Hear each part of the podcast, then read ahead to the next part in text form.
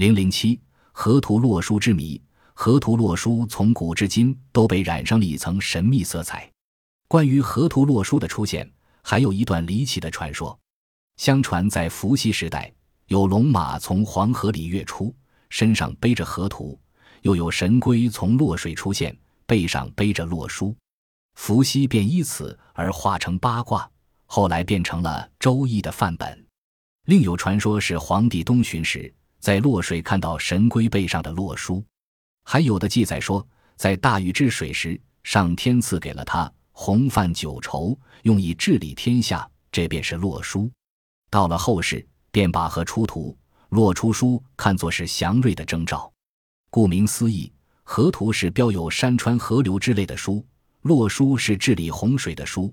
但后来越传越神秘，说它能推知国家的存亡，能验知人的祸福。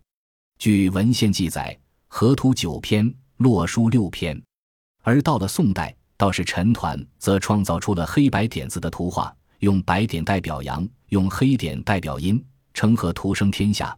其数五十五，由一至十共五十五个点字组成一幅图，单数标白点，双数标黑点。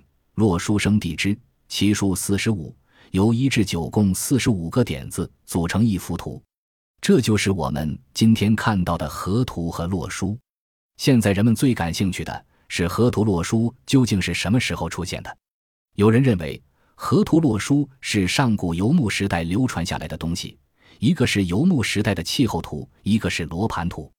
有人曾撰文就这一问题进行了考证，认为它有一个长期的发展过程，大概在远古时代就已产生，到了西汉前期才最后定型。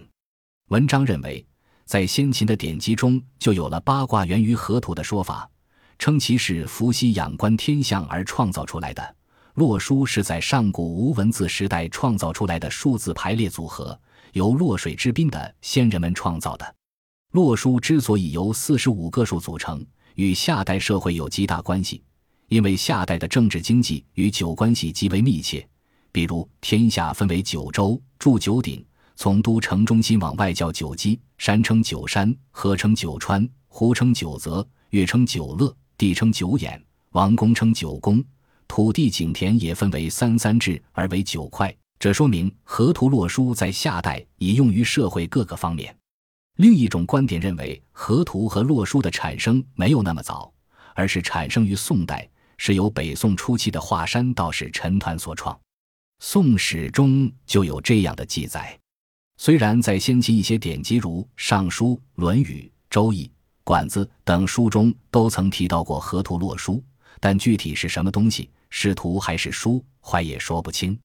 虽然后来有许多学者标注过上述典籍，但都是泛泛而言，都没有明确说这五十五点的河图和四十五点的洛书出现在先秦的哪一部书中。虽然说河图洛书传说于远古，流传于秦汉。但不能就此认为它产生于汉代，因为没有可靠的材料来证实它；而说它出于宋代，则是有铁证的。在《宋史·东都事略》中都可信道，朱熹曾据此作一本一图，对陈抟的黑白点子极为推崇。周敦颐、邵雍等大学问家都受到这些黑白点子的影响。至此，河图洛书仍有一些让我们不解的东西，比如。中国历史上是否真有能预知人间诸事、预示社会发展规律的河图洛书？如果真的存在的话，究竟是个什么样子？是图画还是文字？其内容是什么？其用途是什么？我们今天所看到的河图洛书与上古乃至秦汉时期的有什么不同？图中的小圆圈排列有序，有谁能解开其中的奥秘呢？